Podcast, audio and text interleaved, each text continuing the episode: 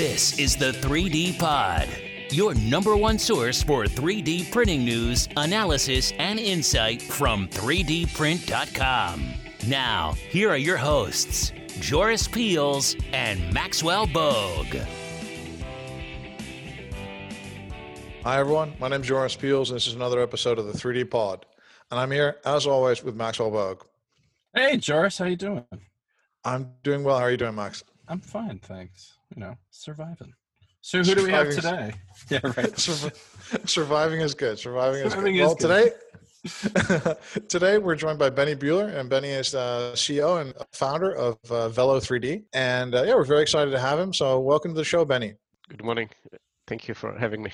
Anytime, Benny. Anytime. Anytime. So, so yeah, Benny, you've uh, really Benny's really founded Velo, and Velo came out of stealth, out of nowhere. In fact, at one point to surprise everyone with a kind of powder bed fusion like process with a lot of process control that made powder bed fusion a lot less like a black box, and was able to print parts uh, in, a, in, a, more controlled way with less supports and in a more industrial way. And that's why uh, Velo 3D is a very exciting startup in the space.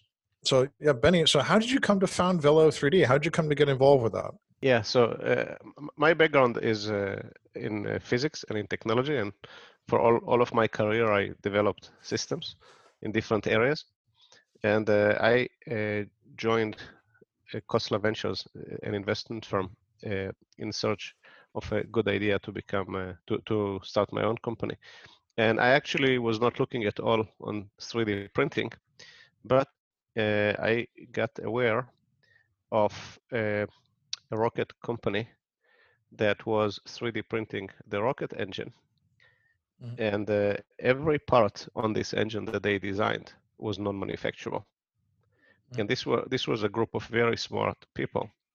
And mm-hmm. the fact that these parts were non-manufacturable caused them very long development time and very long iterations on each part and as I started to uh, look at, at, this problem, I actually didn't know initially that it was non-manufacturable. It just took them forever to prototype a single part.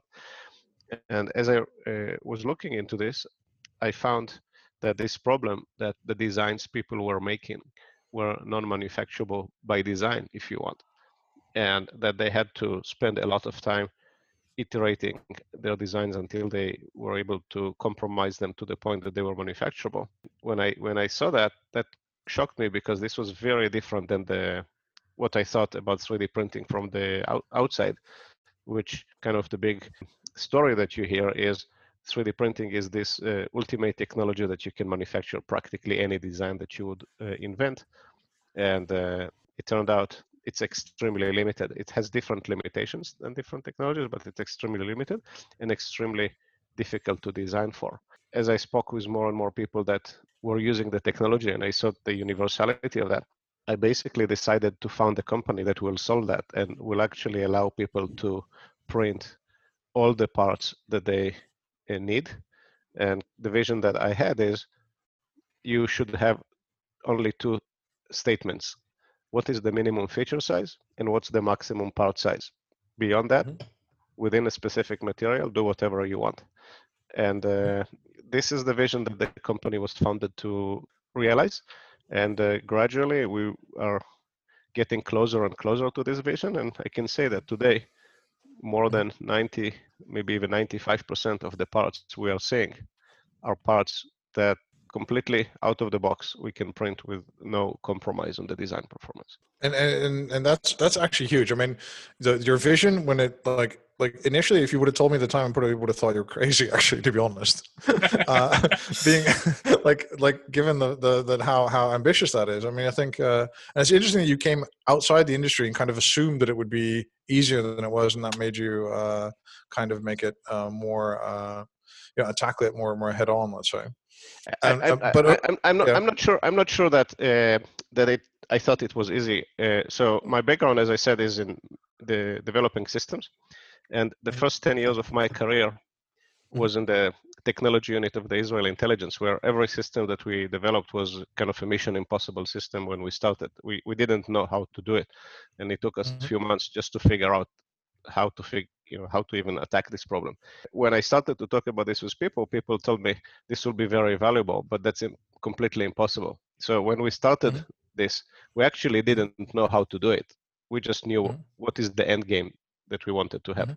So what, what do you mean that the technology unit is Israeli intelligence? You're just expecting me to skip over that? so are you telling me you made like like rubber masks and stuff for people wearing like tennis tennis outfits? Is that is that what what, is, what, what am I supposed to imagine about doing that? What, what was that like? Or what can you tell me about what that was like? Yeah, so so think think about something between the NSA and Mhm. Mr. Q from the the movies. okay, okay. Yeah. Yeah. So very complicated systems, very very Yeah. uh, sophisticated, and bringing very valuable intelligence. Actually, the, Okay. the the story of this unit has been told in the book Startup Nation, but I will not retell Okay. it now. okay, okay. Oh, that, that's good. That's good. I mean, uh, I'll I'll look into that. I think I think I have that book. I was given it by somebody uh, from Extra, I think, uh, but I did not read it. so I'm sorry. I'll get to that. I'll get to that. But that's, that sounds really exciting. And when, when did you change then? Because you went then from doing that to working for Applied Materials and stuff like that. Well, why did you change to the private sector from the Israeli military? So I, I actually uh, moved to the United States, uh, immigrated to the United States. Uh, my wife uh, wanted to start a postdoc in Stanford, Hmm. and uh, so I, I we we we came here. Uh, actually, when we came here, I went on an unpaid leave for a year, and then Mhm. uh, uh, basically uh, retired from the army with a fax. So you faxed it? You yep, said- I did. Okay. nice, classy. very, very Yeah. good. yeah. Yeah. And If if people still remember what a fax is. right, exactly. Yeah, you might need to explain that to the. It's like a tweet, but even but on it's like a hard. Co- it's like a print of a tweet on paper. yeah the same number the same number of bytes as a tweet but it's Yeah. full page picture yeah, yeah. Uh, but um, and then uh, I have a really great story about a fax, but that'll never make it into the uh, into the transmission. But anyway, um, uh, so so and then and then you were supposed to do postdoc. You're supposed to. She was supposed to do the postdoc. You were supposed to take it easy, but you didn't, right? yeah so so i joined the uh, uh, applied materials and i worked on Right. electron beam inspection system Mhm. which is basically looking for very small defects uh, think of that as 20 Mhm. 30 nanometer defects in uh, semiconductor chips using electron beam uh, from there, I actually moved to work on the most sophisticated equipment in semiconductor, which is the printers that print the masks from which all chips are basically copied. These are like the stencils that are the master, the master stencils of the chips. And this is like a Mm. 25 million dollar piece of equipment, very sophisticated equipment, very precise.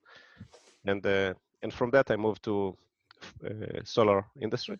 I spent uh, almost five years in First Solar um, which is a great American company, uh, the only large solar company that is Western uh, outside of China. I, I built the device physics group in First Solar and later on uh, led the whole uh, development of First Solar's solar modules. As, as you can see, I, I used to do very different things. I, I like to attack. I like to attack new challenges that are different from what I did before. So wait, when was Velo established then? Out of all Yeah. of this? Yeah, Velo Velo was established in June 2014. That's when I became jobless and uh, left my previous job, and we got our funding in September 2014. And and was it, so you were starting it as part of Khosla or in together with Khosla Ventures? How did that work? Uh, it was a little bit different than normal, right? Or Yeah, I I left Khosla Ventures, Oh, okay, okay. And then a few days after I left Khosla Ventures, I founded the company, and then uh, started to look for funding. And my, my wife gave me six months of being unemployed. As a- Nicer, nicer. That's, was that is nice of her, actually. That was the rope that I got. Yeah. yeah. Okay, okay. And uh, and then and then you, you go funding and then but how do you go? Because first initially what I've heard you guys were a software startup, right? You thought you would be able to solve this uh, through software. we, we thought that we would be able to solve that. Uh, we, we didn't know. We thought it, it we, we actually thought from the beginning that it would be uh, hardware. Uh, Mhm. I have a lot of experience uh, in hardware development, so we thought it would be hardware. We thought there would be a significant software component, and we initially thought that we are going to build a retrofit that would be retrofitted into existing systems Ah, okay, okay, yeah. and then uh, we realized pretty quickly that this is a pretty massive change in paradigm compared to how other people were doing this and that if we wanted to partner with existing incumbents and convince them to do that, it would take us about two years of IP negotiations. Mm. By, by which by which time we would run out of money, or they will copy everything that we do. Right. Mhm. So so uh, so we decided to go it all, all the way. So essentially, what you're doing is you're you're monitoring the melt pool very precisely and very accurately in real time, and using that to adjust, adjust the laser spot size and other parameters to to to get a more accurate result. Or, or, or could you explain? Probably you could explain a lot better than I can the, what Velo 3D Yeah. actually does. Yeah, it's it. I wouldn't. I wouldn't. That's not how I would describe that. The way Okay, the okay, way yeah. the way I would the way I would describe that is is something is is different. Uh, at the heart of what we do is our flow Mhm. software, Mhm. and at the heart of enabling the the print of uh, uh, support-free geometries is uh, we take an object and we analyze it and we identify in it features, geometrical features that each geometrical feature, if you would try to print it naively, would fail in a very specific way. And that, and we developed a set of few tens of recipes that are actually eliminating this failure mechanism when you're building this specific feature. So what our software does is it identifies, it basically takes the object and it decomposes that to this, if you want, primitive devices. And each device has its own, each feature has its own manufacturing process. And then the software applies those manufacturing processes to uh, each feature and it then synthesizes the whole manufacturing sequence. And when what, what we learned is that when we uh, started to develop these features and this and these recipes, in many cases we needed degrees of freedom that did not exist in the existing systems. So what we developed are basically, I would say, three categories of new hardware in, in the printer itself. So until now, I described Flow, our software, but then we had to do some unique things in the printer. And the first thing that we had to invent is a non-contact recoater. And if and we, we actually like to think of that as protrusion tolerant recoater because as you are building these uh, support-free structures, they are invariably protruding into the layers above. And when I say protruding, I'm not talking about protrusion of 10 micron or 20 micron. They can actually protrude half a millimeter or even more. As you understand, with a conventional recoater, even soft recoater, it's not going to be long before the recoater will be damaged or the part will move or both. So we had to develop this uh, protrusion tolerant recoater that doesn't touch the part at all and that uh, gives us uh, up to one millimeter clearance where uh, uh, elements could protrude into the next layers without without an issue. Uh, we also had to invent a completely new control scheme to the lasers, and that's what you refer, and uh, that's what you refer to because uh, some recipes are easily uh, more easily executed in uh, closed loop control than in open loop. Uh, later on, we found that we can actually implement all the recipes in uh, uh, open loop, but we still use the capability in order to monitor very tightly and validate that all the processes are under control. Which brings me to the third uh, thing that we had to invent, and that's a set of very innovative metrologies that allows us to validate that everything that matters about the process, all the input variables into the process, and all the output variables of the process are uh, under control. So we, we, we monitor few tens of very critical parameters in the build as we as we print, and uh, and those parameters uh, are validated, uh, uh, and you can validate them before the print, after the print, during the print. Uh, the the user has freedom in determining how frequently they want to validate them. But just to give you some ideas, we we can validate the gas flow, so we can validate that every point on the build plate has the right gas flow anytime. Mhm. Uh, we can validate that uh, there is no thermal lensing or the beam stability is really good, and that all the optical path is clean. Uh, we can validate power, uh, etc. We can validate the focus map and validate that every point is focused and, and, and the beam quality is good, etc. These are these are some of the examples of the things that are being validated as we print. And what was so so once you were then able to do all this? I mean, I mean, I, I assume that, that that that was much more complicated than you thought it was going to be, or Yes, Because then you then you ended up Yes. build, building an entire machine, right? yes, we ended up figuring out that we have to build the entire machine, and in particularly when it came to the recoater, the recoater turned out to be uh, very difficult because Mhm. It's a we are moving about 40 times more powder than Mhm. our competitors.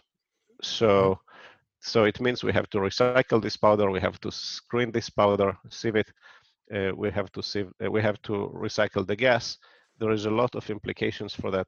Uh, we have to convey a huge amount of powder, and there is a lot of architectural implications to this decision that turned out to be very challenging technically, and it took us quite some time to master all the details of that and uh, uh, kind of create a reliable solution. That, that that turned out to be a really big challenge. But it does eliminate recoater bump, which is when the part the recoater literally hits a part and then dislodges your whole build, which is like one of the most frustrating and expensive faults. And I guess it also just makes the that your recoating that you'll have uh, less problems with the recoating in general, right? Correct. So our recoater has no uh, uh, wear to it, and and basically physically is not engaging with the parts. We we also actually uh, have metrology that Mhm. looking at the protrusions. One of the metrologies that we didn't mention is we map every layer twice actually Mhm. before the lasing and after the lasing. Mhm. We map the height of every point Mhm. on the on on the powder bed. So every point we know how tall it is compared to the uh, rest of the uh, powder bed at, at a resolution of about 10 micrometer. When in the recoater? what does it work by air or something, or how does it work? Well, we talked about this, so I can I can uh, say that here as well. Uh, it's very deeply patented, including all the permutations on that uh, and, and the, impli- im- in the implications to support that. Uh, it's it's in one mechanism. We are doing basically in one mechanism and in one motion. We are doing three steps. In one step, in the first step, we are snowing a very thick layer of powder.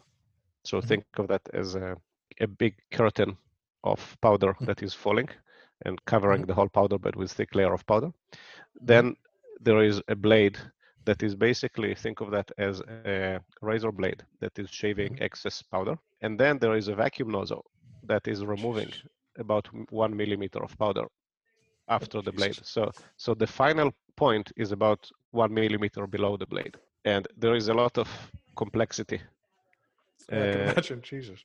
in, Yeah. in actually making this to work and making it work reliably. Yeah. And uh, and it took us quite some time to master it. Yeah, I can imagine. I mean, I also don't think that low cost machines are exactly the way to go for you guys. Maybe if you're, uh, Yeah, no, uh, uh, you and you're absolutely right. So so our our technology is really scalable to high productivity and high size and high uh, high speed, but it's not scalable to the low end because there is Okay, a lot okay. of extra overhead Mm. that when you're trying to make a hundred thousand dollar machine, so that's Yeah. not going to fly.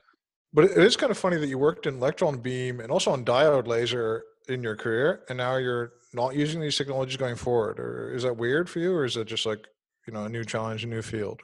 I'm a system engineer and a physicist, and Mhm. and for me, all all problems, all technical problems, are very similar. So Mhm. I, I I I I just find the challenge of understanding something very exciting, and and the more difficult the problem is, the more exciting it is. So even in the army, I worked on very different things, one from each other, and then and then uh, every every one of my jobs was a job of very deep and Mhm. very steep learning curve. So that's how I like it. And then as a, to transition kind of from the being a physicist to systems engineer to go more towards like a manager, a man manager of an organization beneath you. Is that was that a challenge for you or?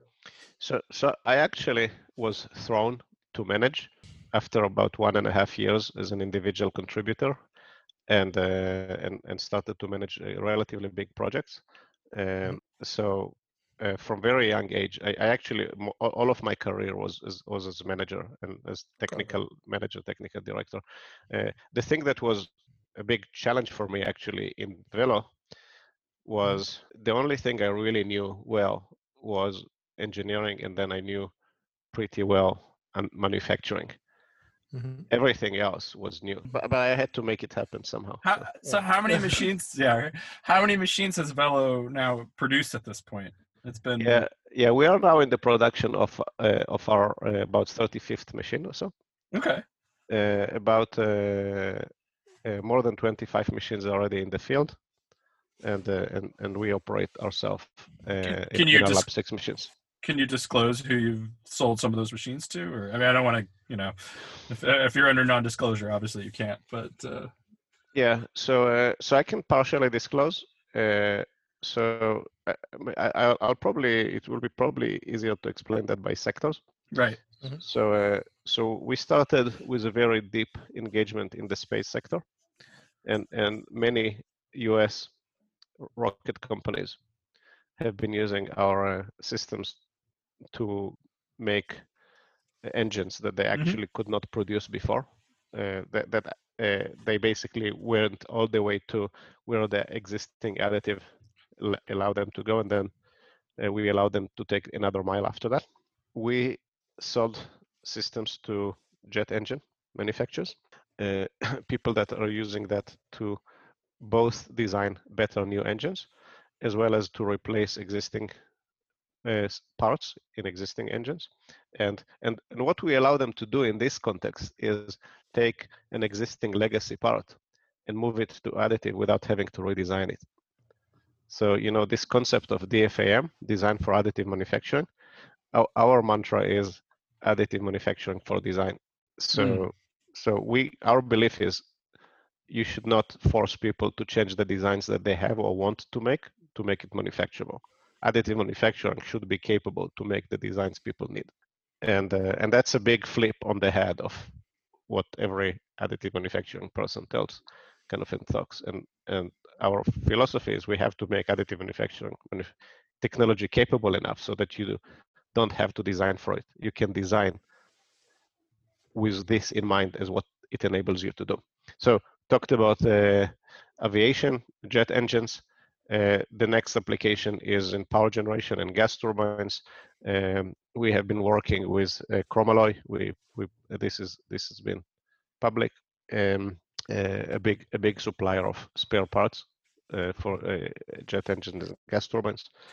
And then uh, we have been fortunate enough to work with some very great companies in oil and gas and energy, making parts for pumps and for valves and flow control. And uh, we one of the things that we we have been doing is we have been building a network of contract manufacturers that are really strong manufacturers, typically in machining. So, so far, all of them have been in machining, uh, contract manufacturers, and uh, to the specific industries that I just mentioned. And we help them to get into additive with an extremely differentiated solution, expanding their uh, business, expanding the portfolio of type of parts that they can make to their customers, and allowing them to expand their customer portfolio actually. So we partnered very closely with these companies. are, are you profitable at this point, or are you guys still in, in We have- stages? Or We we are we we have very strong positive gross margin. right, So we we have always uh, focused on finding customers for whom we are doing something that is valuable enough, so that they will not have to compare us to incumbents and force us to sell at a low price. right, So we we are selling at a premium to to competitors, and and, and we are proud of that, because because we are creating value to customers. Uh, so we have a, a good gross margin, a very healthy gross margin, but we also have about 100 people that we need to feed their families. So uh, we are not yet profitable. We need to have ourselves larger to get to profitability. Is that a goal profitability? Or are you really very growth focused at the moment? Do, do, do you want to grow, grow, grow as quickly as possible? What do you, what do you, which ways are you going on that front? Yeah, so so definitely uh, not grow as quickly as possible, and definitely not profitability. I would say that the focus is technology adoption. So we are very strategic about that. So uh, we we are not focusing on selling systems to anyone that would buy them. So, for example, we do not sell systems to universities, not to research institutes, uh, not to national labs. We we are focusing on uh, customers that have manufacturing in mind and have a big business problem that we can help them solve. And each one of our customers is a customer that could buy over the next four or five years 20 systems or Right. more. So the first uh, strategic objective is to get these companies to understand the value and to get their first system. So increasing our customer base is the first objective. Many of our customers, uh, within uh, the first 18 months of buying their first system, already bought few more. So, so kind of the follow-up of customers buying more machines is almost automatic. The difficult part is to get to to to recognize the problems and the customers where we actually can solve big problems and create big value and then get the first system to the first customer. That's that's the big focus and expand this customer base. And we started only in the united states. We moved to asia pacific about a, a year ago in at the end of uh, 2019 uh, and uh, in q4 of 2020 we started uh, selling into Europe. I think I think there's uh, I think two things interesting about the strategic focus or like a go-to-market part of that. I mean, I like the fact that you spend a lot of time focusing on like tier one and tier two and contract, because ultimately we know in a lot of these industries everybody's focusing on the OEM or everybody's focusing on the big name companies, right? And but we know that a lot of the cases, the guys that are going to be making the parts are the tier one or the tier two or whatever, depending on the business case, right?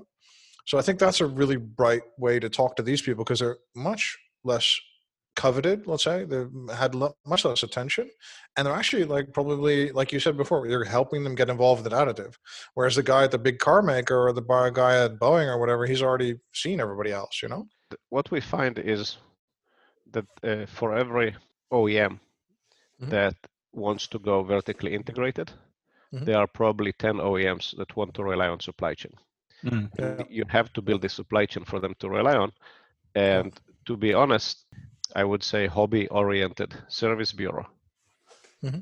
is not the right solution for them. Are you finding also that because people for a number of years have had these other systems that they've had to compromise for that designers have set up a process so to speak where they're just like well this is how it's done we compromised um, and that's how we think it should go from here like are, are there people that are stuck in older systems and unwilling to see the advantages that you're bringing here, or yeah, not so yeah. much? no, so so I, I have this mental image, right? So so if you think about what we allow people to do, the easiest way to get this image is to think about uh, uh, if you if you think about the how uh, DFAM parts looking, you you have to look at the interior of Westminster Abbey, right? Um, it's basically these parts look like Gothic cathedrals, right? With with with the ceilings, you know, arch up in 40 degrees, right? And we kind of like to think about this, uh, and we see that that there are a lot of people are we, we kind of think of them as the, the guild of cathedral builders and, and and and then we basically come and say you don't have to build any any any more like that you can do things that you do you could you didn't have to do before. And what we find is that when you talk with engineer uh, it's much easier it's easy engineers that are design engineers that are trying to to make better products or even manufacturing engineers that are trying to overcome manufacturing problems. Mm-hmm. it's very easy for them to say like oh really? I don't have to do this? This is so awesome. Let's let's let's try. Then but then when you go and you talk with someone that you know already has been running for five years an additive manufacturing system and basically built their career around figuring out how to get away with the limitations of the current manufacturing technology and that's really their superpower. Right. Basically the message is you know this job is getting obsolete.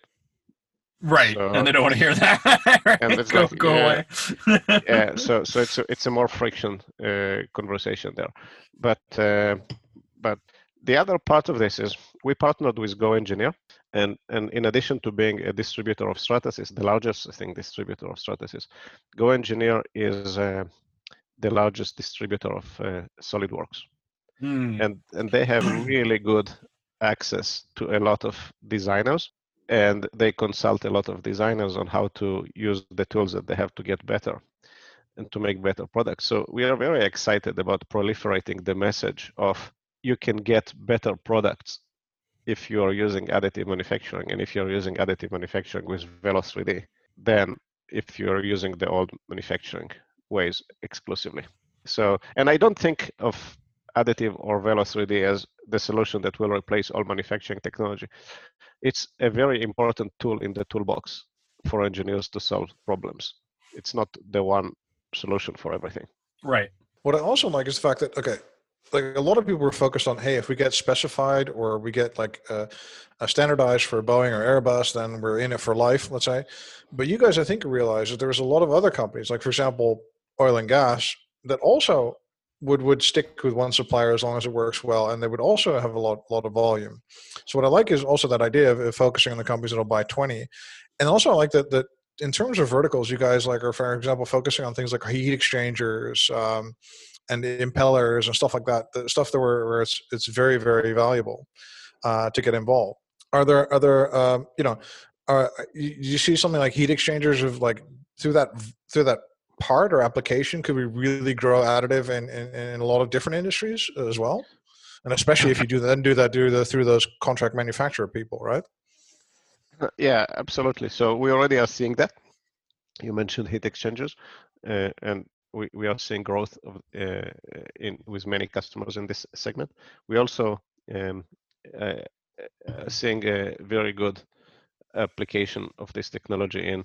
Uh, you mentioned the impellers, but it's not only impellers; it's impeller and it's everything that goes into pumps. Uh, It could be the pump bodies, and it could be flow control. We see a lot of uh, uh, application field there and uh, definitely uh, the point that you made about going beyond uh, the big you know boeing airbus uh, players is uh, holds water. There's uh, the the supply chain of aerospace is massive. I think it's, it's it's very interesting that you have this this this kind of very focused approach but um do you think that the, the going forward i mean are you going to then uh, are you going to then just gradually keep building on these small customers or these applications or are you going to at one point uh, stay away from this focus and, and get a get a much more scattershot kind of more shotgun type of approach or? You, you mentioned small companies. Not all our customers are small right? So we are working also with with big oems and with and and also with big uh, contract manufacturers. But um, we our, our our focus is we, we have a question that every uh, one of our salespeople have to answer when they are trying to sell a system to someone. And this question is the answer to the uh, four letter acronym WTFV. The, the W stands for why, uh, the T stands for uh, de, and the V stands for velo. And, uh, and uh, I will let your imagination feel what F stands for. The, the, the question here is how can we solve this specific customer a real specific problem or a real roadmap problem? Why why Velo? Why uh, uh, shouldn't they use a commodity additive manufacturing solution uh, or even use additive manufacturing solution at all? So this maniacal focus about understanding uh, the strategic value to the customer and only focusing on customers that we really can help in a significant way, uh, I don't think this is going to go away. If we build the base of customers that each one of them is benefiting a lot from what we do. These customers are like uh, they would grow. They will these seeds will become big trees with a lot of uh, revenue for us uh, going forward as they will do repeat orders. If you are successful in selling a system to someone that actually don't need that you get a dissatisfied customer that is a drag on your on on, on you going forward. So Right. So we I, this is not going to go away absolutely not we, we're just going to do it bigger and bigger but uh, the focus is absolutely going to stay on first let's find how we can help the customer then we are then we are selling them uh, one interesting uh, uh, thing I, I, I, I was thinking about looking at these applications, a lot like like you, you only list three on the website at the moment: is micro turbines, turbo pumps, and heat exchangers. Right. So you know, I think that's also really that's again that focus thing again, right? Because that that's what you believe is, is going to bring in customers, and presumably all the people making uh, you know rocket engines already know who you are. So so. Uh, so uh, you know this. I think that's again. Again, it does kind of stave your point that you don't have twenty things there. You don't have the same applications there that everyone else does, right? Yeah, Or you so- don't have thirty cases. yeah so so one of the things that we do not do for example we we really avoid doing is uh, structural components Mhm. so we, we think this is a poor application of powder bed fusion to begin with. And and this is the place where we don't see a lot of advantage for us. So we just don't do that. So when people uh, you know, when we when they analyze the customer and say this customer, you know, is thinking about using it for structural components, like that's not us. Now, when, when where we are shining and where I think powder bed fusion in theory could shine is uh, flow applications and fluid management application, fluid and heat management application, or fluid and heat uh, flow applications, and and those are you know we you mentioned few applications and those are the applications that we already have case studies. We will publish case studies in more applications of uh, of, of uh, fluids and uh, heat control but those are the applications where powder bed and specifically Velo has has legs and those are the applications we are focusing on we view ourselves not first and foremost as a 3d printing company but as a company that uh, has a many advanced manufacturing technology for high value parts. and, and these are the places where we see a lot of value. These are the places we want to focus. Uh, one area that we will focus one day, but we are not focusing today, is a, a medical and orthopedic. So we are not doing anything in orthopedic right now, simply from focus perspective. We may we may go there one day, but not yet. Yeah. Are, are you doing anything in robotics out of curiosity with uh, you're talking about flow and so I know that for example Boston Dynamics has been using 3D printing to integrate the flow channel for hydraulics in their robots and that's part of their their secret sauce so to speak. Um, well, we we we we may follow up on that. Maybe we should call Boston Dynamics. yeah. No, I don't so, like the way they, they treat their robots badly. No, they're just so bad. horrible. That, that's so horrible. that's going to come back at us, dude. I have an organization called Pax Robotica, and you can join it. And it's like uh, an organization that preaches that, uh, that preaches that the robots will bring peace. So join that. And I'm opposed to. I would like to take a stand against Boston Robotics and the repeated abuse of robots. I see. Um. I see.